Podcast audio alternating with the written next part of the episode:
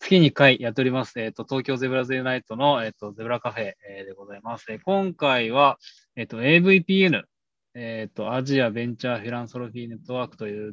年に1回行われているアジアの、えっ、と、寄付、寄付フィランソロピーですね、な活動の最先端を、えっと、アジアの皆さんで話し合うカンファレンスがあっ、それが2年ぶりでしたっけね、えっと、リアルで開催されて3000人ぐらいが集まったということで、でそこに行かれて、えっと、うちの田淵さんが行ってきたんですけど、田淵さんと共に、えっと、あと2人ゲストを来ていただいて、えっと、3人で、あの、アジアのトレンドどうなんですかみたいなところを聞いていきたいなと思います。で最初に、あの、ちょっとゼブ、あの、ゼブラの話をさせてもらって、我々から自己紹介して、お二人に自己紹介をお願いしたいなと思っております。というわけで、えっ、と、改めまして、えっと、東京ゼブラズユナイトの赤上と申します。えっ、と、ゼブラ企業というですね、えー、社会課題の解決と、えっ、と、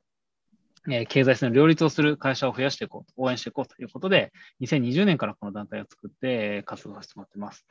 えー、と、で、ちょうど今日ですね、あの日経新聞でもあのゼブラ投資みたいな話を取り上げていただいたりして、あのすごく追い風を受けてるなというところはあります。で、そのまあ、我々東京ゼブラズユナイトって言いますけど、あの大元というか、えー、と、アメリカのチームの4人の女性から始まってゼブラズユナイトって活動が、そこのワンチャプターとして我々やらせてもらってるんですが、なんと、7月1日で我らが田淵さんがそのゼブラズネットの理事に、えっ、ー、と、当選なんだ、就任しまして、はい、ありがとうございます。あの、より、えっ、ー、と、アメリカの方とも連携を強めながら、あの、東京でも活動していきたいなと思っております。というところで、じゃあ、田淵さん、瀬山さんと順番で自己紹介を簡単にお願いします。はい。えー、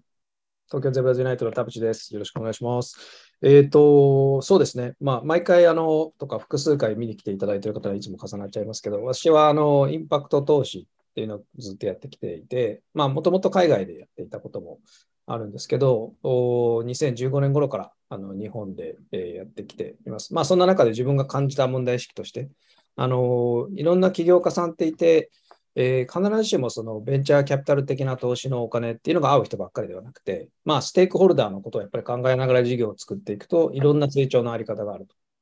えー、いうことをまあすごく感じていまして、まあ、一方でお金の流れってまだまだ、なんていうか多様性が少ないというか、あの人のあの認知とかも含めて、えー、偏ってる部分なんかがあるので、その偏りをなくすことがあのできるといいなと思っていたときに、あのまあ、ゼブラっていうこうコンセプトと出会って、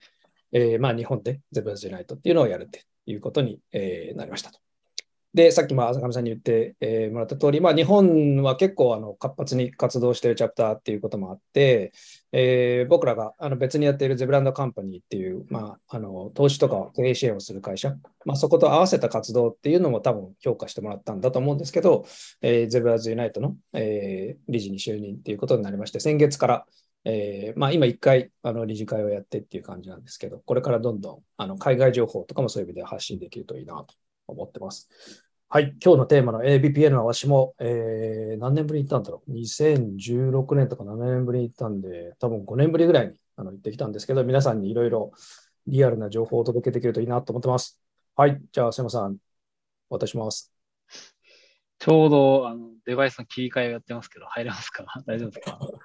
はい、大丈夫です。こっちのデバイスから入るかと思います。まずは。はい。改めまして、瀬山と申します。よろしくお願いします。今日は、あの、どちらかというと、田淵さんとゲストがお二人も、すごい面白いゲスト二人もいるんで、あの、ぜひいろいろ話聞きたいなと思っています。あの、東京ゼブラズナイト、ゼブランドカンパニーどちらも共同創設させていただきました。まあ、さらさらって言うと、経産省にいて国家公務員いて、VC に行き、で、VC やってる時に、もっといろんな性質の資金が世の中にあったら、もっといろんなチャレンジができるし、もっとニッチなマーケットとか、社会課題を解決しようとする人とか、地域の人とか、いろんな人に、あの、背中を押せて、もっと世の中がこう豊かで楽しくなるなっていうふうに思いまして、あの、金融の多様化ですとか、特にその中でもソーシャルファイナンス、社会的意義が高い事業にお金が流れるような仕組みを作ろうと。はい、しています。じゃあ、はい、一回、あたかみさんにお渡しします。よろしくお願いします。はい。はい。というわけで、今回、えっ、ー、と、豪華なゲストを2人に来ていただいております。えっ、ー、と、アースカンパニーの浜川さんと、あと、笹川ヘア財団の寺澤さんです。よろしくお願いします。では、浜川さんから自己紹介をお願いします。はい。えー、皆さん、こんにちは。アースカンパニーの浜川です。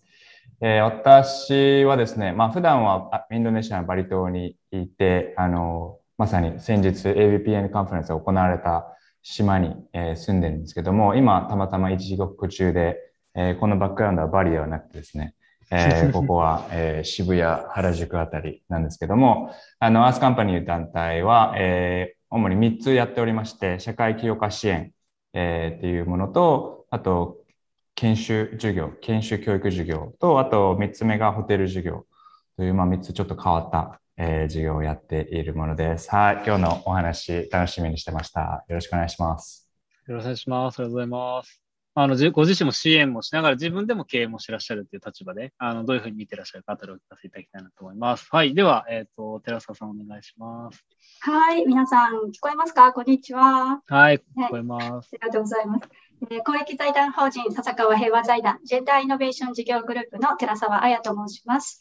え、笹川平和財団は、え、人間活動により顕在化した地球上の自然的、社会的環境の変化に対応するとともに複層的で複雑化しているあ、複雑化が進展している人間社会の健全で持続可能な発展を図るため、民間の自由な発想と手法によるあの調査研究活動ですとか、政策提言活動、国際的な連携、交流等を推進して、あの人間社会の健全な発展に寄与することを目的に、1986年にあの設立された財団でございます。私があの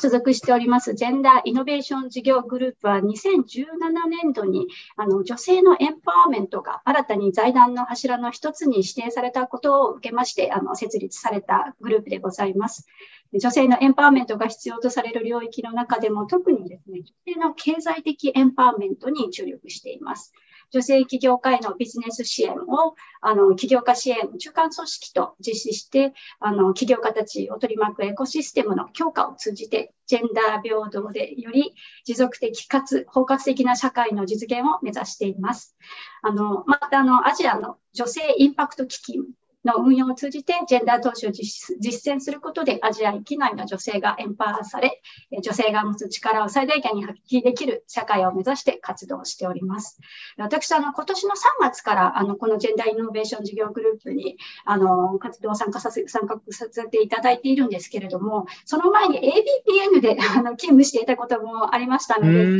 はい。ただ、あの、その時はですね、やはりコロナの、あの、真っ最中でしたので、あの、カンファレンス自体に参加することはできなかったんですけれども、今年の6月には、このあのグローバルカンファレンスに笹川ヘラザ財団としてあの参加させていただきましたので、まあ、そこで感じたことなどを皆様にあのご共有できればと思います。よろしくお願いします。ありがとうございます。すごい、中の人もいました。元。素晴らしい。も元、素晴らしい。あの、まあ、あの、我々のゼブラでも、その女性の支援というか、あの、読んでるとフェムという我々で言うとジェンダーレンズって言ってますけど、女性の目線から見て、もっと新しいいろんなことが取り組めるんじゃないかっていう一つのフォーカスポイントにもしてるので、そんな視点でいろいろ話していただけると嬉しいなと思ってます。ということで、まず、あの、見ていただいている方に AVPM って何かわからないってこともあると思うんで、どうし田淵さんからかな？あの、AVPM ってこんな場所です。あの、こんな歴史がありますみたいなのを簡単に教えてもらってもいいでしょうか？はい、わかりました。えっ、ー、と、 AVPN はですね、あの、歴史的に言うと、実はもともとはあのヨーロッパで EVPA っていうのがあって、まあ、 European Venture Philanthropy Associations。これをあのアメリカ人なんですけど、ダグ・ミラーっていう、まあ、創業者がいて、彼が2004年ぐらいだと思うんですね。結構早い時期にあの作っていて、で、まあ、そこで一定の成功を収めたので、それをアジアに持ってこようって言って、あのできたのが AVPN です。なんで、まあ、あのその EBPA ってヨーロッパのシスターイベント、シスター、なんですかね、あの組織みたいな、姉妹組織みたいになっていて、えっ、ー、と、アジアでやられてますと。で、アジアでは2011年から始められて、実は私もその時ちょうどあの、ビジネススクールを卒業して、本当にこういうインパクト投資がやりたいと思っていた時だったので、あの自分の友人とかからアジアにこういうのできるよとかってちょうど聞いていたのをあの覚えている頃なんですけど、あの2011年にそのさっきのダグ・ミラーがアジアに来て、まあ、いろんな人に声をかけたりしながら始められたっていうようなあのものです。で、えっと、実は自分で、あの、この間自分の運動メディアに載せた時にも書いたんですけど、ダグ・ミナーっていう人は、あの、かなりいろんな国の社会的投資市場の形成にも関わっていて、実は日本のあの市場にもかなり関わっていた人です。特に創業初期ですね。あ創業っていうかあの、特に最初の頃ですね。2011年頃に本当に日本に来て、震災の後だった日本に来て、あの、プライベートエクイティとかファイナンスの関係者を集めて、ベンチャーフィランソロピーってこういう手法があるんだよっていうのを、あの、彼があのいろんな方にこう説明をして、えーまあ確か30人ぐらい集まってたって私聞いたんですけど、で、実は私の前職だったソーシャルインベストメントパートナーズっていうのは、あのその時にいた人たちが、そのこそこから着想を得て作った組織だったりして、えーまあ、結構日本の社会的投資市場とかにもすごく貢献をしたあの人になってます。で、あのまあ、今回は、えーと、インドネシアのバリ島で行われたんですけど、実は今回の ABPA のイベントっていうのはあの G20 のサミットのオフィシャルなイベント、サイドイベントで選ばれていて、あのインドネシアの国の政府のあのホームページとかを見ると、えー、G20 サミットの重要イベントの一番上にあの位置づけられているというですね、まあ、かなりあのそういう意味では格式が上がったというか、あの私とか浜川さんが当当初言っていた頃って、さっきもちょっと話したんですけど、あの大学を借りてもっとカジュアルに、ちょっとちっちゃい規模でやっていたみたいな感じだったんですけど、あのすごくこう、あのなんでしょう、そういう意味では、えー、格式上がって、まあ、人数も、えーと、1100人ぐらいですかね。あのあのすごくたくさん来てあのやっていたんで、まあ、わしから見たらすごい、なんか昔と比べたらだいぶ変わったなっていう感じを受けていたっていう、そんなあの感じです。はい。なんか他に。はい、ありがとうございます。はい、あのー、えっと、今、最近日本でも予約、予約っていうんですかね、インパクト投資みたいなジャンル。だからお金だけではない投資であったりとか、あの、お金を受けてからすると、あの、もうちょっとリスクを一緒に、あの、テイクしてくれるお金みたいなのが必要だよね、みたいになってきてるところもあるのかなと思うんですけど、そういう意味で、その VC 投資とかインパクト投資とそのベンチャーフィロソフィーの違いとか、なんで今、あの、皆さんがここに注目してるかみたいなところを、まず田淵さんから聞いて、聞いていきたいんですけど、なんでこの AVPL 的な考え方が必要なんでしょうか？はい、えー、わかりました。えっ、ー、と、いきなりなんか難しい質問である。あの、まあまあ、とはいえ、えっ、ー、とですね、えー、まあ、ベンチャーフィナンソロピーっていうのは、私はまさにあの自分でやっていたということもあるんですけれども、えっ、と、まあ、名前の通り、あの、フィランソロピー、まあ、フィランソロピーから来てるんですけど、フィランソロピーとこうベンチャーキャピタル的なものを合わせてやろうみたいな、まあ、そういった考え方のものです。で、えっと、やっぱり世の中には、まあ、ゼブラもちょっと似てるかもし、とこもあるかもしれないんですけど、まあ、それこそベンチャーキャピタルとか、従来の金融手法だけではカバーしきれない領域だとか、企業だとかって、組織とかっていうのはたくさんあって、で、えっと、まあ、そういう人たち、そう人たちそういう組織とかを支援する手法って必要だよね。で、まあ、従来で言うと、本当に、本当のこう、いわゆるピュアなフィランソロピー、まあ、寄付とか助成金ってやつですね。っていうのものがあったんですけど、まあ、こっちはこっちでやっぱり課題があって、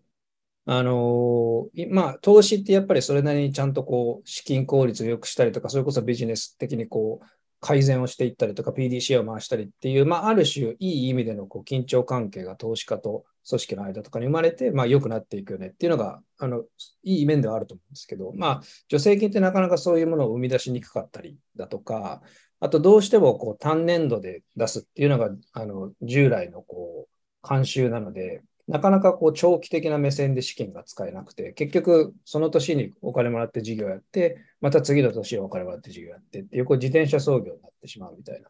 あのそういう意味では両側の課題があって、まあ、それをうまく埋めることができるんじゃないかっていうことで、まあ、あの作られたのがこのベンチャーフィランソロピーっていう、まあ、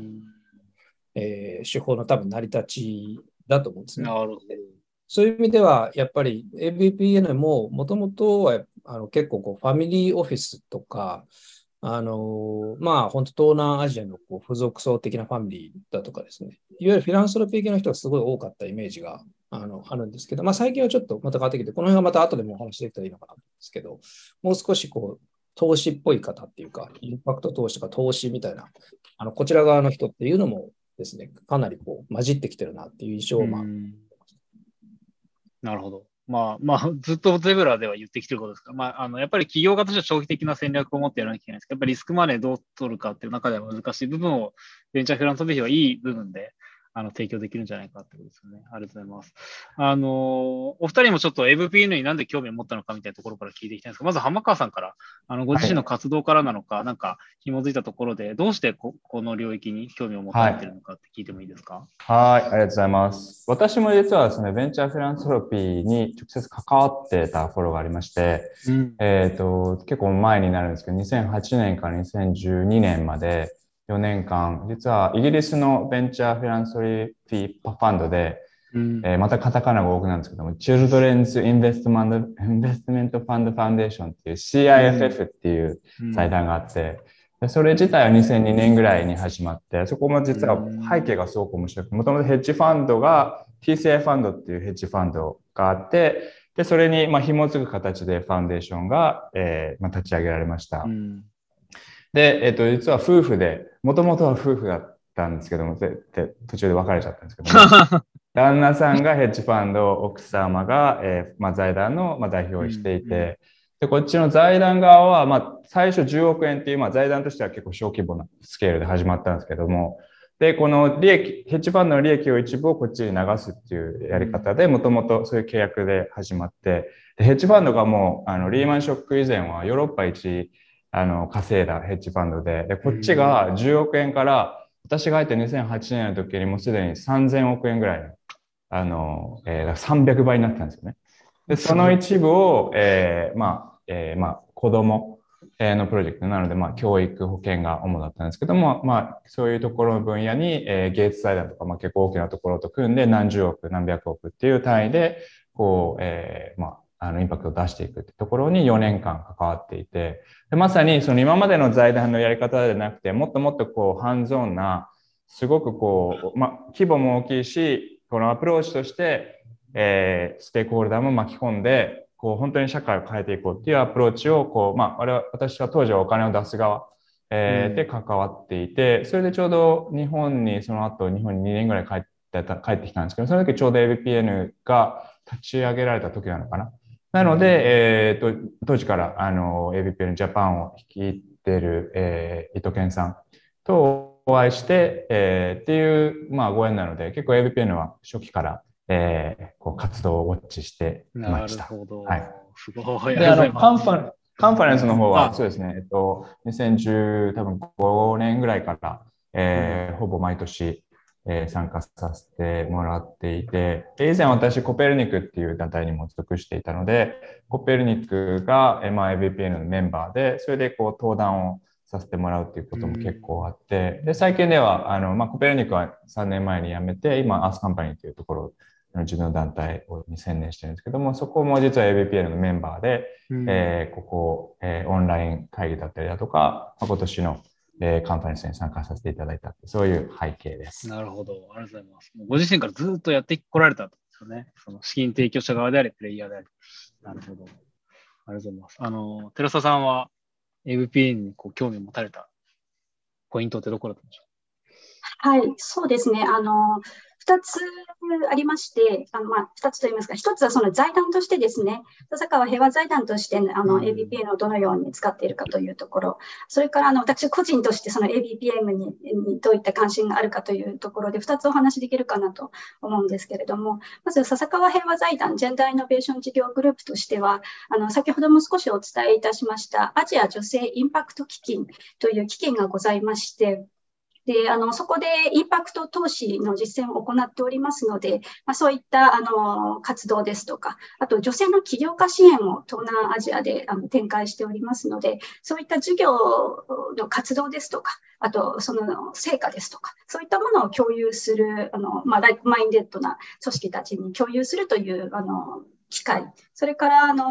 まあ、共同パートナーを見つけていくような機会という形で、あの、ABBM のプラットフォームを、はい、捉えていたりいたします。で、私個人としてはですね、う。まあ、その笹川平和財団に入る前に ABPN にいたわけなんですけれども、何故 ABPN に入ったのかというところは、もうこれもあのちょっとあの浜川さんと似ているところがあるんですけれども、私自身もミャンマーであの起業しまして、まあ、社会的なあのミャンマーの社会に資するような事業を展開していた時期があったのですが、うん。やはりあの資金調達に非常に、うん。あの悩みまして、で当時やはりあの投資家からの資金というのはもう難しいんだなと、まあ、うん。何人かの投資家と話した後にそういう印象を受けまして、でそうしますと我々そのその当時の自分の事業としてはあのグラントですとか、そういった資金を取っていくフィランソロピックな資金を調達していくことに、そういうふうに切り替えて財団さんも当たっていた時期もあったんですけれども、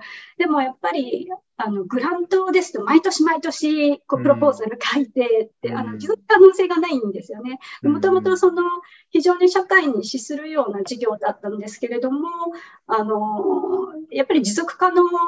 な運営をしたかったので、経済的な合理性を用いて、あの、会社としてやっていきたいという思いがあったんですけれども、まあ、なので、その、グラントだと持続可能性がない。投資家とは合わない。どうしたらいいんだ？と悩んでた、3、4年前なんですけど、その時期に初めてインパクト投資というものを、はい、知りまして、で、ちょうどやっぱり中間で自分たちの組織にはこれが合うんじゃないかというところで、あの、少し勉強したときに、まあ、自分がこうミャンマーで小さく会社をやっているよりは、インパクト投資というものを東南アジアに広げて、その社会起業家たちがの資金調達を支援するようなことに携われる方が、個人としても私としても大きなインパクトを生み出せるんじゃないかということでですね、ABPN に、はい、あの、1年、2年ぐらい前ですかね、はい、入ったという形で、そういった形の、はい、背景があります。いや、本当にそうです。あの、田部さんが言ってた課題と近い同じだと思います。それをあのもう本当にご自身が経営される中で課題と思って AVP に関わってきたっていうのはすごい、すごいですね。なんかその、インパクト投資、田ブさんもアジアでやってたと思うんですけど、あの、AVPN があったからこう広がったみたいなところってあるあるんですか？そういう、あのそこまでは言い過ぎ？うん、あまあでも、あの、結構貢献はしてるとは思いますね。うんうん、まあ、だから、エビペがあったからとまで言えるか分かんないですけど、うん、私があのその東南アジアにいた時にいた LGT っていう組織も、まあ、やっぱ毎年 AVPN やったんですね。うちはその時って東南アジアの、えっと、4カ国、5カ国ぐらいのオフィスがあって、みんなちらバラバラで、あの大体いつも、うん、いつもはあの電話会議で、まあ、当時、ズームがなかったから、スカイプでやって 毎週スカイプでこうチームコールをするみたいなことをやってたんですけど、なんかやっぱり AVPN がある時に集まって、まあ、一緒にオフサイトとかもやったりしてとか、あとまあやっぱりネットワーキングとか、業界の人に会ったりとかっていうのは、なんとなくここに来れば、東南アジアだととりあえずみんないるよねみたいな感じの感覚があって、そういう意味では結構あの大きな存在ではあったと思いますね。なるほど。ありがとうございます。はい。ちょっと、ああの、多分 AVP の話というよりはトレンドの話にした方がいいと思うので、こんこんな歴史がある、こんな位置づけの AVP ですってところを、あの、お話聞かせてもらったんですけど、じゃあ、ここから改めての参加した皆さんから、えっ、ー、と、まあ、ご自身のどんなあ、どういうところを見に行こうとして何を感じたのかみたいなところを聞いていきたいんですけど、田淵さんから聞いていっていいですか？はい。わかりました。どういうところを見に行こうとしてですよね。あれ？あの、まあ、二つあって、わしの場合はまあ二つあって、一つはまあしばらく、その、まあ、ままずコロナで APP にやもお休みしてたのと、もう私自身も最後に行ったのって2016とか7ぐらいだったので、まあしばらく行ってなかったっていうのもあって、え、ー、と、まあまずそのトレンドみたいなものだとか、その来る人がどう変わってるのかとか、そういうのをまず見たかったっていうのが一つと、あと、まあ、もう一つはやっぱりゼブラ企業的にはですね、まあ、我々が言っているこうゼブラ企業っていうコンセプトみたいな、コンセプトとか、まあ、あの、ゼブラのカンパニーの方でもやってるようなあの投資のやり方とか、まあ、そういうものがこう、なんていうか、どのぐらいこう、海外の人とか ABPN に来るような人に、えっ、ー、と、まあ、ある意味受けるのかとか、受け入れられるのかとか、その中でもどういった人たちがじゃあ受け入れてくれるのかとか、まあ、そういうのを見たかったっていうのが、まあ、あの、二つの大きな目的としてはあったかなという気は、えっ、と、してますと。で、えっ、と、あんまり話しすぎるとあれなんで、あのトレンドの方はお二人も多分追いかけてるんで、えっ、と、トレンドはまあさらっとだけ話しておくと、まあ、さっきお話したように、えっ、と、一つは、もともと ABPN ってすごいフィランソロピーの、フィランソロピー色がすごい最初は特に強かった印象があるんですけど、まあ、今もあの大きな流れとしては変わってないんですけど、でも昔に比べてやっぱりすごいこうインパクト投資ファンドみたいな人とか、まあそれこそこうなんとかキャピタルとかってついてるような、あのファンド持ってるような人とかですね、あのそういう方たちが結構増えてきてるのかなっていう感じはあの受けました。と、えー、いうところがあの一つと、で、あとは多分世代交代みたいなのがあって、あのファミリーオフィスの人とかも結構若い人が多かったんですよね。あの多分2代目、3代目みたいな感じのイメージなんですけど、なので、えっと、20代、30代ぐらいの多分見た目はそんな感じで、あのちょうど、えーそれこそ、まあ、ヘッジファンドとかそういうなんかこう、経験を経てきて、今ファミリーに戻ってきましたみたいな人たちがいたりして、で、そういう方たちも、やっぱり結構自分の経験を生かしてやろうとしているので、あのその投資色の強い、例えばやり方を自分のファミリーに持ち込んでやろうとかっていうのは、なんかちらほら結構聞いたなっていう印象があのあります。で、えっと、二つ目の方のゼブラ企業はっていうところで言うと、いや、これはなんかやっぱすごい受けたなっていう感じがあって、手応えすごいありましたと。で、えっと、それなぜかっていうと、あのゼブラ企業がっていうよりは、結局なんかみんな、あの名前が違うかったりとか、もちろん多少ちょっと違うか、違う面とかはあるんですけど、みんなやっぱり似たようなこと考えてる人はやっぱりいるんです。で、えっと、特に、えっと、多かったのは、あの、投資家っていうか、その、さっきのファミリーとかでとお金を持ってる人っていうよりは、まあそういう人たちからお金を預かって、実際にこう企業にあの投資をしたりするような、まあ、あるいは助成金をとかを出したりするような、あの、人たちがやっぱり多かった印象はあって、彼らが、あの、呼び名は違ったりとかしてるんですけど、とにとにかくその今までの従来の、えーやり方ではカバーできないような、まあ、例えば、あの、えっ、と、Missing the Middle とか言って、こう、あの、まあ、あれですよね、あの、寺澤さんがまさに、あの、イラスト、SPF さんがやってたあのパネルとかがそういう名前つけてたと思うんですけど、Missing the Middle って要はその、こう、ポカッと抜けてる中間みたいな、間うん。みたいなところをどうやって埋めていこうかとか、どうやってカバーしようかっていうことをみんな考えてて、それってやっぱ従来の金融のやり方だとできないよねっていうのがあるので、そこを、あの、まあ、イノベーティブなファイナンス手法っていうのをなんとかこうみんなで考えようとしているみたいな。まあ、そういう方たちがすごい多くて、あの、やっぱりそういう人にゼブラ企業の話とか、ゼブランドカンパニーでやってる投資の話とかをすると、あの、すごくやっぱり共感もしてもらえるし、で、かつまあ僕らの場合はそのゼブランドカンパニーの方で言うと、あの、実際に投資もやってるので、あの、逆にこう参考にしてもらえることもすごい、あの、多々あったりして、いろいろ話を聞いてもらったっていうことでは、あの、かなり手応えがあったなっていう感じはしてます。はい。じゃあ、ちょっとお二人なるほど。はい ありがとうございます。まあ、お金の出し手側として見たときに、そういう出し手側の変化が結構出てきてるねっていうのを感じられたってこと。さっき言ってた、その、フィランソロピーと、あ、グラントかな？グラントと、あの、えっ、と、投資のお金との間ぐらいが、間のことをミッシングミドルって言ってたんですよね。そこを埋めようねっていう動きも出てきたとですね。はい、ありがとうございます。じゃあ、実際、えっ、と、ソーシャル企業として働いて、あの、起業されている浜川さんから見て、なのか、もう、あの、もう AVP のずっと横から見てきた。浜川さんから見て、今回のトレンドとか面白かったポイントとかを聞かせていただいていいですか？はい、ありがとうございます。そうですね、私は、なんかアジェンダ的には、なんかこうたくさんあって、っていうのは、アースカンパニーっていう、まあ、一つとっても、いろんなことをやってるので、あの、一つは、その、まあ、アースカンパニーに対する資金調達、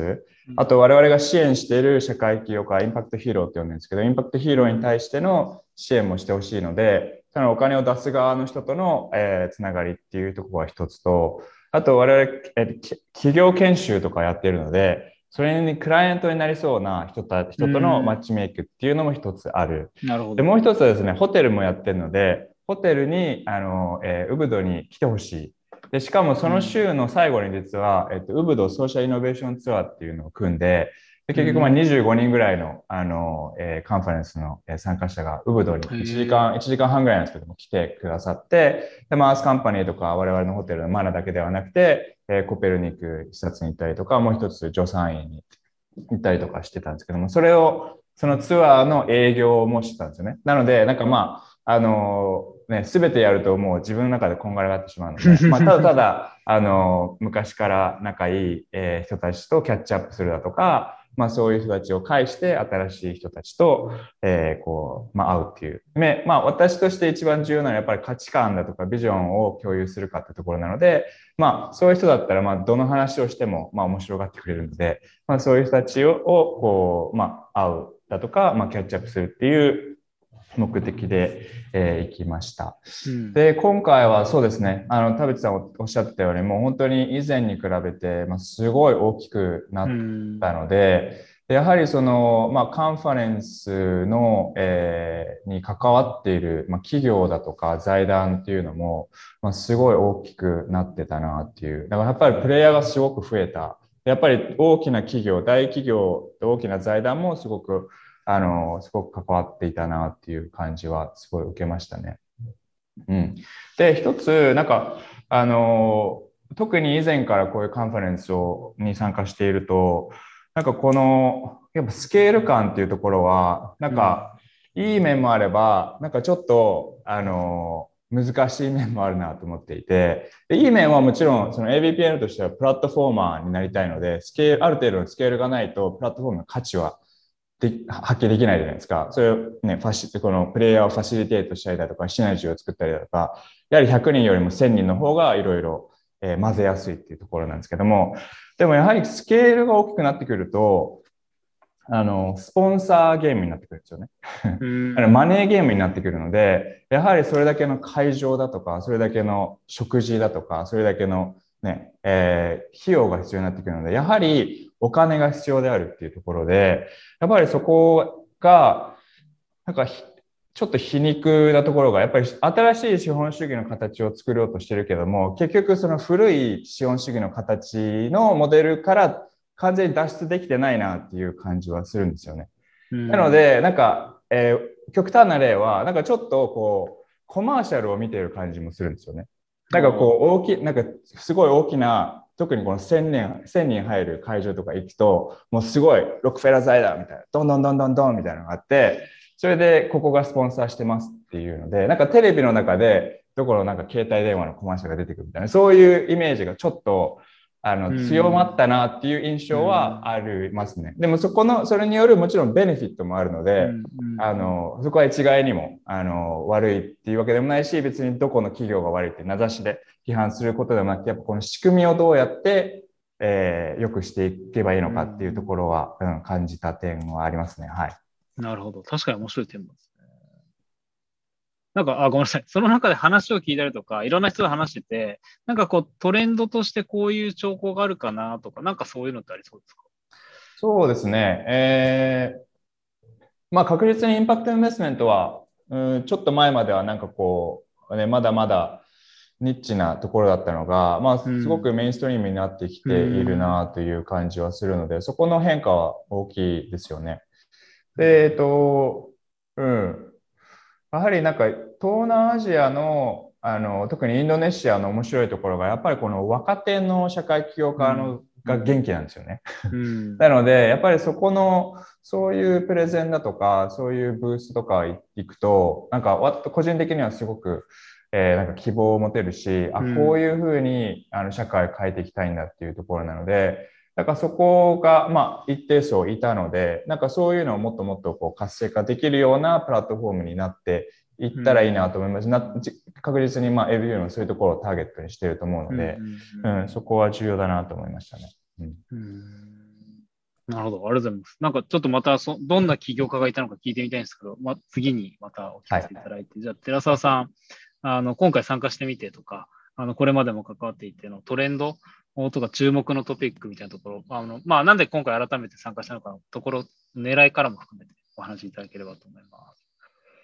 はい、ありがとうございます。えっとですね、あの、笹川平和財団としては、数年前から ABPN の、まあ、今回のようなグローバルカンファレンスではなくても、あの、年間を通して様々なカンファレンスを ABPN さんが開いてくださっているので、うん、あのこれまでも何度か参加はさせていただいて、あの、これまでの活動ですとか、あの、新しい事業について公表させていただいてあのしております。ただ、あの、あまりトレンドという文脈ではですね、私個人が、あの、ABPL に参加、あの、このグローバルカンファレンスに参加したのが今回が初めてだったので、うん、あの、あまりトレンドについては語れないかもしれないんですけれども、あの、今回の、に、今回参加してですね、印象に残っていることを少し、うん、あの、ご共有いただあさせていただけたらなと思います。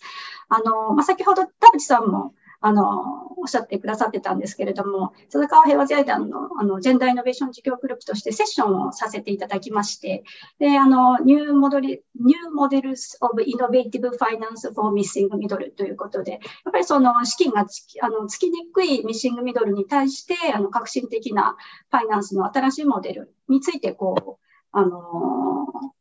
説明させていただくようなセッションだったんですけれども、まあ、おかげさまで結構立ち見が出るくらい、あの参加者の方がいて、あの参加多くの方が参加してくださって、でまあ、質疑応答も割とあの活発に行われまして、でそのまあ、そういった様子を見ながら、やっぱりそのミッシングミドルに対するあの関心度合いが非常に強いのかなと、資金提供者側もそうですし、資金を探している資金ニーズがある側にとっても、ここは非常にこう関心が強いところなのかなという印象を受けました。あと、あの、質疑応答の中でですね、えー、投資や資金の民主化というような、うん、あのことをおっしゃられている方があのいらっしゃって、つまりその既存の投資家、あの投資プレイヤー以外にですね、アマチュアの一般投資家ですとか、そういった方々がクラウドファンディング的な仕組みを通して、もっとこう資金提供者として広く認知されて、いくことによって、そのミッシングミドルでの資金ニーズ側にもっともっと資金、あのまあ、流れていく資金の量を増やしていくような環境を整えていくことの、まあ、重要性なんかを主張されている方がいらっしゃって、うん、これはあの日本政府がですね、掲げるあの貯金ではなく投資みたいな方向性の流れとも合致して、あと事業グループとしても何かできることはないかとあの考えている領域でもありますね。で、あと、はい。あとそうですね、やっぱりもう、これまでもおそらく議論もされてきたのだとは思うんですけれども、まあ、私も今回初めてその対面のカンファレンスに参加させていただいて、そのブレンデッドファイナンスですとか、カタリティックキャピタルですとか、うん、あと今回、アンリストリクテッドファンド、これは助成金や寄付的な意味合いが強いと思うんですけれども、まあ、そういった形で、そのこれまでは起業家やその社会に資することを事業とされている団体たちが資金提供者に合わせて、資金提供者の要求に合わせていかなきゃいけなかった時代から、やっぱりその資金提供者側があの起業家の資金ニーズですとか、あとその、まあ、社会的に資するような事業をされている団体、まあ、非 NPO 法人ですとか、非営利組織の資金ニーズに合わせて、あの、資金の性質であったり出し方を工夫していっているような潮流がちょっと見られたかなと思いますね。はい、ただあの、先ほど浜川さんがおっしゃっていたような問題意識というのは非常にあの、えっと、なんか刺さると言いますか 確かにそういうところをやはりあの議論していくことって重要だなってこう、我々のような公益の財団でもすごく思いますね。はい。以上です。ありがとうございます。あの、えっ、ー、と、何か聞こうとして確かにそうだよなと思ったんですけど、えっ、と、二つ伺いたかったんですけど、そのミッシングモデルとして、こんなモデルがいいよねって提案されててどんなモデルだったかっていうことが一つと、あと、その、えっ、と、その、新しいファイナンスのモデルが必要だよねって言ってるのが、投資家側も、えっと、まあ、もちろん企業側というか経営者側からあると思うんですけど、投資家側も思ってるんですが、その流れって何できてるのかっていうのを伺いたいなと思ってて、あの、まあ、僕たち自身がそういうのチャレンジしてて、ライフっていう、あの、投資のスキームとかも作ったりはしてるんですけど、ややってる側からして他の人なんでやるんだろうなって普通に思ったので、あの、他の投資家は何でそういうふうに思ってるのかと、今回提案された、えっと、新しいモデルどんなものだったかって伺ってもいいですか？はい。えっと、新しいモデルの方がですね、まさにあの、今、ミャンマーで授業として実施しているサンティットアクセレレーターというプログラムがあるんですけれども、あの、まあ、このアクセレレータープログラムのな、あの、目的としてですね、あの、起業家たちがインベストメントレディといいますか、投資を受け入れる状態まで支援するということを目的としているんですけれども、でもやはりそのミッシングミドルということで資金がつきにくい、もう企業はしているんだけれども、その投資を受けるまでのその成長はしていないような状態ですよね。なので、その成長を支えるために、段階的に、あの、まあ、デリスキングモデルというような、まあ、ちょっと表現になるんですけれども、資金の提供、資金の提供でも、あの、事業としてですね、あの、グラントを提供させていただいて、まあ、あの、企業が成長していくにつれて、グラントを提供して、あの、いくことによって、その、アクセレレーターに参加している企業さんが、あの、例えば、これまでのあのプロダクトをもうちょっと改良して質のいいものにしていくですとか、これまでこう資金がなくてできなかったちょっとあのデザインがいい形のマーケティングができるようになるですとか、まあ、そういった形の支援をしてあの投資に結びつけていくというような形の,、はい、あのモデルを、はい、実施パイロット的に実施しております。2つ目の質問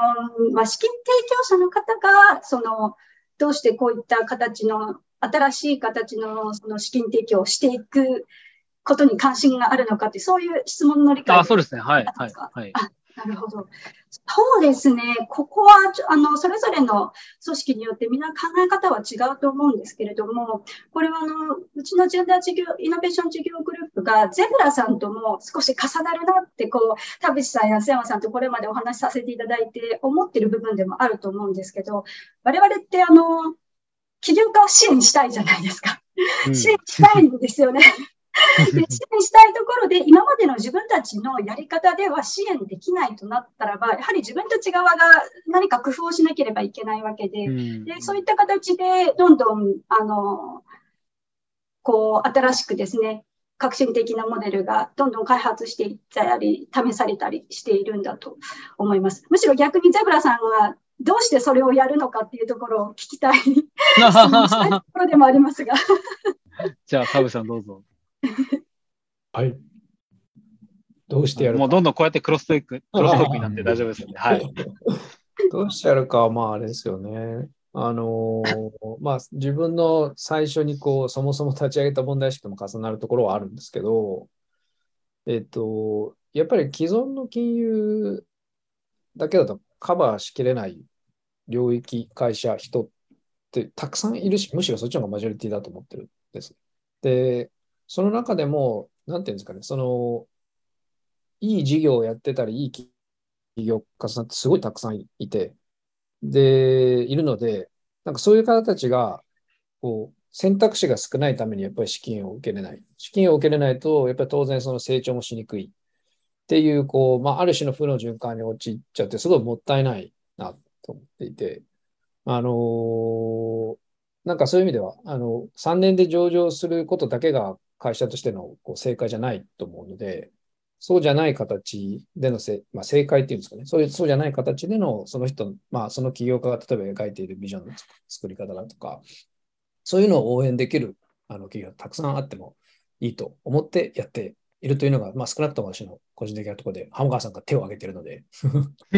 はい、お願いします。あありがとうございます。いや、あの、先ほどの寺澤さんの、なんかこの unrestricted funding のところで、えっ、ー、と、思い出したのが、実は、えっ、ー、と、ABPN シンガポールコンカンファレンスが多分コロナ前にあったんですけども、その時に、あの一番面白いと思ったのがまさにそのトピックのパネルだったんですよね。うん、で、えっと、で、なぜその財団、今、従来の財団がそういう unrestricted、まあ、いわゆるコアファンディングですよね。この紐、まあ、その指定なしの、人、人制限なしのファンディングを出し出し始めたのかっていうと、結局起業家目線だと、一番欲しいのは単年ではなく複数年のファンディング。で、プラス、紐がついてないファンディング、自由に使えるファンディング、この2点なんですよね。うん、で、どの起業家に聞いても絶対、もうそれ、それしかないんですよ。でも、まあ、いろんな縛りがあって、えー、財団も政府も、えー、個人投資家も、まあ、そうではないやり方をまあ、提供しているって中で、で、で、結構、その、フォード財団とかはすごくいい例なんですけども、で、そういうところは、でも、起業家が一番必要なファンディングを与えるのが我々の仕事でしょっていう考え方で、で、フォード財団は実は、えー、5年ぐらい前から、まさにコアファンディング、まあ、デューデリジェンスのプロセスはちょっと長いんですけども、うん、まあ、我々はここの、えー、組織を5年間毎、毎年2000万円、あの、コアファンディング出しますっていうことを始めたんですよね。ブリッジ、ブリッジっていう枠組みなんですけども、それはインドネシアでもありますし、結構世界中でやっていて、それは結構革命的なんですよね。その、あの、起業家からしたら。っていうのは、計画ができるんですよね。今年これやって、来年これやって、3年後やって、5年後何やってっていうベースができるので、じゃないと、やっぱり毎年ファンドレイズにして、お金がなくなった、じゃあまたファンドレイズにしてっていうもうこの常にこのなんかあのなんですかトレッドミルずっとこう走りっぱなしっていう感じなので、なんかそのセッションはすごく、えー、面白かったなと思って、今年多分そのセッション、そういう、それにフォーカスしたセッションはなかったんですけども、うん、でも確実にその、えー、ニーズっていうのは増えてるし、そっちに、資金提供側の人たちがそっちにあの向かっているなっていうことは感じますね。うん。それはあれですね、株式としての交換でもなくて、本当にもう寄付という形であそうですね、寄付、寄付そうですね。まさにその、まあ、従来の財団の、寄付だとか、まあ、ベンチャーフィランソロピー系の、まあ、寄付だけども、こう、しっかりエンゲージをして、ちゃんとソーシャルリターンを求めるやり方に、えー、がそ、そっちのもうちょっと自由なお金っていうものを出し始めてるなっていう結構ありますね。でもまだまだこれはニッチなところなので、えー、これがね、どうやってフォーメンスリーになっていくかってところは、ウォッチするべきところかなと思います。うん、なるほど。ああ、面白いですね。ちょこっとだけ口挟んでいいですか？うんうん、今読んでる本でそろそろ読み終わるかなっていう本が、あの、イン、イン、イン、インパクト、ちょいやばい、名前忘れちゃった。あの、うちの、えっ、ー、と、我々がですね、あの、よく、あの、ゼブラ企業のまさにゼブラ企業の理論化をしようとしてて、あの、スタンフォードにいる先生と、あの、お話して彼女から教えてもらった本で、えー、リーンインパクト。リーンインパクト。リーンインパクトって本があるんですけど、そその作者、えっ、ー、と、著者っていうのが、あの、もともとシリコンバレーにいて、USAID っていう、あの、まあ、日本でいう JICA みたいな、アメリカの JICA みたいな、あの、組織に移った人が書いてる本なんですね。で、そこまさにそのことがもうすごく言われていて、やっぱりシリコンバレーとか、あの、まあ、まあ、そこはもう VC マネーのいいところだと思うんですけど、その紐がいわゆるついてなくて、あるある程度自由に使っていう手ポート渡されて、で、そ、そこまでなんていうか、こう、詳細にこう、チェックもしないし、まあ、ある種、こう、起業家を信頼して、なんと渡すっていうのが、あの、いいところなんですけど、で、起業家はその中で、こう、イタレートって言って、こう、あのちょっとやってみて失敗したらまた直してっていうこう PDCA を回していく中でどんどんこう事業を良くしていく。で、そこにかけてるのがやっぱり VC マネーみたいなもので、うん、あのいいところだと思うんですけど、で、やっぱり彼女が言ってるのは USAID 入ってみて思ったのは、ソーシャルの世界でほとんどそれがないと。うん、あの、さっき言った紐がついちゃうっていうのが一つと、あと紐がついちゃうがゆえに、こう、綿密にチェックをしすぎて、結局その方向転換がしにくいですね。ある程度最初にもうかなり決められちゃうので、大枠だけもんじゃなくて、もうめちゃくちゃ詳細に決められて、資金使途もそこになっちゃうから、途中でこうピボットしたりとか、あの、PDCA 回しながらこう改善していくみたいな、すごいやりにくくて。イノベーションが生まれないんですよね、そのやり方でね、全く。うん。だからもう完全に決まったプロジェクトを deliver しますってやり方で、新しい opportunity が出てきても、コロナが起こっても、もうとにかくそれをやり続けますっていう、うもう anti-innovation みたいなやり方をが、もともとの国際開発の50年間、60年間やってきたモデルなんですよ。だからそれを根本的に変えていくっていうのは、やっぱりそのシリコンバレーのやり方、VC のそのファンディングの仕方っていうのはすごく学ぶべきだなと思いますよね。うん、ああ、なるほど。そのグラントとかフランソビーのところも VC から今学び始めてだんだん融合してるのが今のタイミングなんですね。面白い。というところで、須山さんに特に触れなかったので、ここで皆さんに質問をもらいたいなと思うんですけど、いかがですか？ありがとうございます。いや、めっちゃ面白いなと思った話聞いてて、うん、まあ、特にもともと僕、行政官で経産省にいたこともあって、そっちの観点からそこ補助金とかお金の使った道とか、で、その後 VC で、で、もう少し今ソーシャルな方に来てるのがあるんですけど、まさにお金の出し手側の、なんですかね、先ほどさらっと浜川さん言ったエンゲージメント。つまり出した後どういうふうに付き合っていくかってすごく難しいなっていうふうに思っていて、まあ、VC とかだとガチガチにガバナンスしたり、まあ助成金だと事前にみっちり計画立てたりみたいなところだと思うんですけど、先ほどおっしゃったコアファンディングって、どんな、あの、ことをエンゲージメントしてやってるのかっていうのは一つと、もう二つ目が、浜川さんでまさに資金出す側と受け手側両方やられてるじゃないですか。っていうバランス感から見たときに、どういう形がいいと思います？かありがとうございます。そうですね。コアファンディングの場合は、そのやっぱり組織としての KPI を立てるってことはするんですよね。やっぱりなんか野放しにはできないので、まあ、その説明責任が、えー、それはね、資金提供者側、それが財団だろうと行政だろうとあるので、やはりそのある程度 KPI を立てるんですけども、でも細かいものではなくて、組織としてこれぐらいの、え規模になって、こういう影響力を持ってとか、そういう大きな話をして、えー、それのあのそれに向かっていってるんだったらばここの,、えー、その複数年のグラントは、えー、毎年こう受けられるっていう形の話だと思いますね。で実際私もあの一件コンサル案件で、え、インドネシアの、えーと、都市計画アーバンプランニングやってるところの、え、それまさにフォード財団の助成金申請書を書くっていうあのコンス、えー、仕事を手伝ったのでどういうものを求めてえどういうものをこう提供するのかってことはちょっと数年前経験があるんですけどもでもまさにそういう大枠の話があの多いですね。で先ほどあの田淵さんもおっしゃったように、やはりそのデューデリジェンスのプロセスはやっぱりあるんですよね。でそれは当たり前で、でもそれで一回信用が得られたら、やっぱり信用、信頼しましょうっていうあのところが一番ですよね。だからその四半期に一回、本当にこの、この、この団体はちゃんとこのプラン通りにやってるのかっていう、なんかこう疑いの目で、あの、アプローチするんではなくて、でもこの人たちは絶対大きいことを成し遂げるっていう信頼のもと多分お金を出してるんで、そのなんかこう一種のこうギャンブルっていうかベッドが達成するのかっていうところを見届けるっていうのがやはりあの資金提供者側の役割なのかなと思いますね。めっちゃ面白いですね。あの、ここから先はちょっと質問というか感想、コメントみたいになるんですけど、あの、実は、これ今、日本の地方創生の文脈の中でも、まあ、地方企業とかソーシャルスタートアップのファイナンスとか事業フェーズの整理をしっかりして、それに沿ったエコシステム作ってた方がいいねって話を、実は日本の政府なんかもし始めてますっていうのが一つと、で、まさに僕見たことあるんだと、ブリッジーズかな。あの、どこかのソーシャルファイ、ソーシャルベンチャーの支援機関がそういうのやっぱり作ったりするんで、もっとそういう標準化が進むべきなんだろうなって思ってるっていうのが一つと、あのー、あれですよね。今ってそのエクイティデットグラントってすっごいざっくりしてますけど、グラントの中ではまさにお金の出し方によって、エクイティ的に使えるグラントのお金方、使い方と、ある種 VC ファンディングじゃないですけど、フェーズで切ってステージゲート式な感じで使えるグラントの使い方と、ある種デット的に使えるグラントの使い方と、なんかその固定域なのか開発者なのか、要は事業開発者なのか、あの、なんかいくつかの資金使途によってグラントの中でも本当はファイナンスの種類が分かれるんだろうなって話を聞いていて、思いましたっていうところで、はい、浅上さんにお願いします。そうですね。なんか、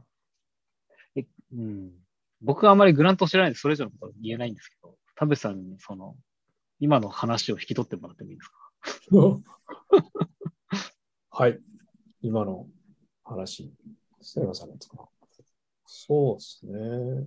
グラント。うん、なんか、グラントも進化ししてきてるなっていうのが一つと、なんか多分そうなるともうグラントって呼ばない方がいいなと思ってて、うん、あの名前ないんですよ、今。あの実はこれ、あの寺澤さんとも別途ちょっとやり取りしたことあるんですけど、うん、あのグラントっていうと、まあ、日本で助成金に近しいの意味合いなので、あの普通の今までのやり方なんですけど、今みたいにじゃあ新しい手法、ミッシングなミドルをやるための金融手法としてやりましょうっていうものに対しての、せなんか名前があんまりちゃんとないんです。だから、あの、グラントって呼ばざるを得ないっていうか、なんとなくその今までの中のちょっとこう派生みたいなところに入っちゃうんですけど、本当は多分なんか、もう今やそうやって新しいものが出始めてきていて、さっきのフォーズ財団もそうですし、笹川平和財団もやってるわけなので、なんかこう、まあ、それこそかっこいい名前を、なんかあの、つけて、あのちゃちゃんとこう意味合いが伝わるようになるといいなって思ってて、ななんかやっぱグラントって言っちゃうとその意味合いが伝わりにくいので、うん、っていうのはあのすごく思ってるし、まあ、この領域は多分ここれからどんどん大きくなっていくんだろうなっていうところはあの思いますね。すごく。起業家の方が、うん、そうですね。そういうとこ出てくるとですね。なんか、寺澤さんたちもそういうことは考えてらっしゃるそうですね。やはりその、まあ、起業家たちを支援していくということ、それから、まあ、現地の、それによって現地の社会変革が、あの、進んでいくっていうことに対して、やっぱりこちら側のその資金の出し方や性質っていうのはずっと、あの、まあ、最新のトレンドも追いながら、あと、我々の日本の財団として何ができるのか、財団の強みを生かした、その資金の出し方というのは何なのかっていうのは、あの、あ内部でも議論しながらですね、ベストのやり方を、はい、あの模索中なところでありつつも、まあ、サーキットのように少しパイロット事業的にあのやってみるですとか、そういった形で、はい、あのトライし続けている部分ではありますね。なるほど。実験フェーズってことですね。はい、どうぞ。いや、起業家も多分変わってきてるのか、まあ、それこそ最初、浅上さん言ったので、なんか起業家側の話も、時間がもうあまりないからあれだけど、お母さんとか聞けるといいのかなと思いましたけど、うん、あの起業家側もきっと変わってきてるんだと思いますし、社会、その、社会起業家といわゆる起業家の境目ってだんだん少なくなってきてる感じは、うん、まあ、今回も、えっ、ー、と、なんか、えー、なんとかアントレプレナーユースプログラムかなんか言って、あの、起業家の方たちみんな招待されていて、まあそこには日本のあの、ベルジーの渡辺さんとかも入ってたんですけど、うんうん。多分そういうところを見てもきっと彼らが、彼彼ら彼女たちが求めているものも変わってきたりしてるんだろうなというのを、はい、思いましたっていう。いうところで、なんか時間があれば起業家側の話も聞けるといいなと思いました。い。や、浜川さん、ぜひそこコメントもらってもいいですか？企業家側からの視点で、うんその、え資金、資金に関してですか？そうですね、はい。どんな起業家がいたのかとかも、なんかもし浜川さん、うんうんお会いした起業家で面白い方とかいいたりしたら。ああ、そうですね。うーん。うん。他には、なんか今その ABPN みたいなネットワークが他にもあるんですよね、アジアで。うんで、それが例えば TBN アジアっていう、あのトランスフォーマティブビジネスネットワークアジアっていうのがあったりとか、あと Nexus っていうグループが、これはあの実は、えーファミリーオフィスの次世代ネットワークなんですけども、えーっていうものがあったりだとか、えーいくつかあって、で、そういう人で、別にその、それに関わってるからって ABM 来ないってわけじゃなくて、全部ネットワークが重なってるんですよね。だからそういう人たちももちろん来ていて、なのでこの NEXT Generation っていうところは、さっき、まあ、田口さんもおっしゃったように、そこはすごく面白い分野だなと思っていて、っていうのは、そこはまあじ資産継承者の方々なので、えー今までこう、あの、まあ、親、親世代だとか、おじいちゃんおばあちゃんの世代が、こう、ビジネスを成功させてきた。うんで、その人たちが、えーまた違う形で、あの事業をこう変えていくだったりだとか、新しいビジネスを立ち上げるだとか、そういうことが今すごく東南アジアでも活発なんですよね。なのでそこはすごく、うん、注目するべきところだなと思っていて、うん、なので、あとは、えー他の起業家のところで言うと、うん、やっぱりなんか東南アジアはなんかアグリ、アグリビジネスとか、そっちの農業系のがやっぱり多いイメージがあるね。あとまあ関わってる人たちもそうなんだけど、やっぱ女性系、女性起業家だとか、女性エンパワーメント系もすごく増えているなっていうところですね。うん。うんそんな印象、ざっくりとですけなるほどはい。ありがとうございます。なんか日本でも我々もあの後継ぎになる方々であったりとか、まあさっきも言いましたけど、女性の起業家注目してるんですけど、やっぱ海外でもそういう流れが来てるんですね。あ、そうですね。ううんん。確実にあります。うん。なるほど。あとあれですよね、なんか私が感じたのは、そのアグリとかにテクノロジーを掛け合わせるみたいなのがすごい増えてきたりとか、アグリテックですね。はい。うんはいうんあのあとはまあ最近のこう気候変動系のやつで、うんなんか、あのまあそれもやっぱりテクノロジーと気候変動を掛け合わせるみたいなのがあったりとか、うん結構なんかテクノロジー系の企業が従来のところと掛け合わさって、アグリテックとかこう環境テックみたいなので増えてうんるっていうのは思いましたね。なるほど。面白い。というわけで時間にもなってきたので、最後、一言ずつ、何ですかね？何で締めるのがいいんですかね？なんか、そう、うん、これ難しいな。AVPN に期待するものって聞いてもおかしいから、なんかこう、新しい資金方法ですかね？なんかそういう、さっきの、これまでの話聞いたのことで、なんか、にへの期待みたいなところを最後一言ずついただければと思います。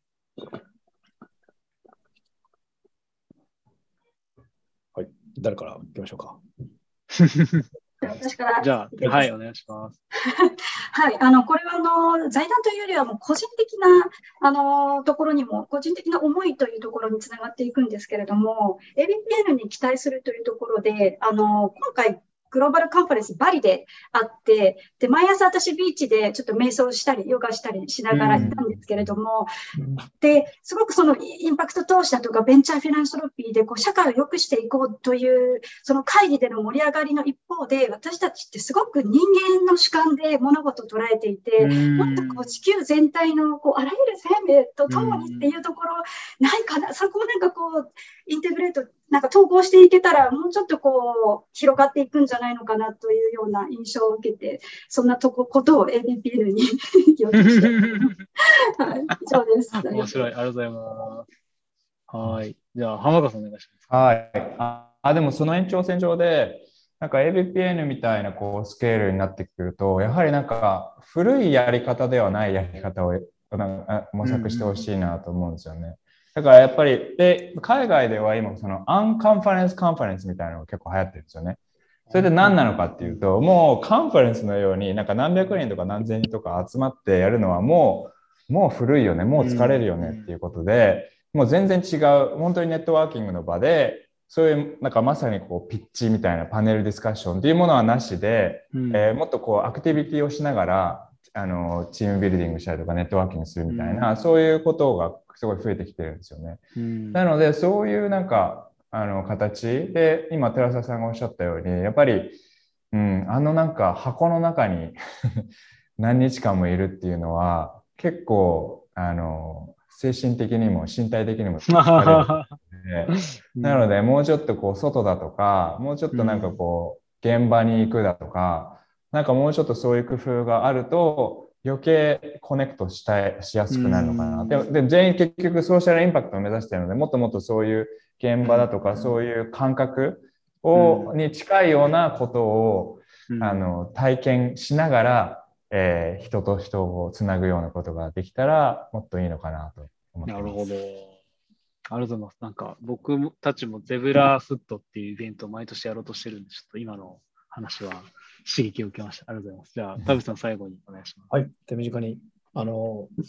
そうですね。私、あの、今回一番印象に残ったミーティングが、オーストラリアのメンツィファンデーションっていうファンデーションの CEO とのミーティングだったんですけど、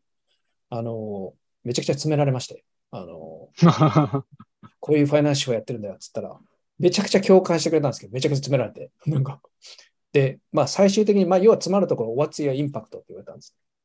なので、えっと、まずこういうミッシング・ザ・ミドルみたいなイノベートビファイナンスとかっていう手法を作っていくっていうのはどんどんこう ABPL とかでやっていってほしいなと思ってるんですけど、一方でその手法、まあどこまで行ってもあくまでやっぱり手法なので、その手法とその手法で作り出す世界みたいな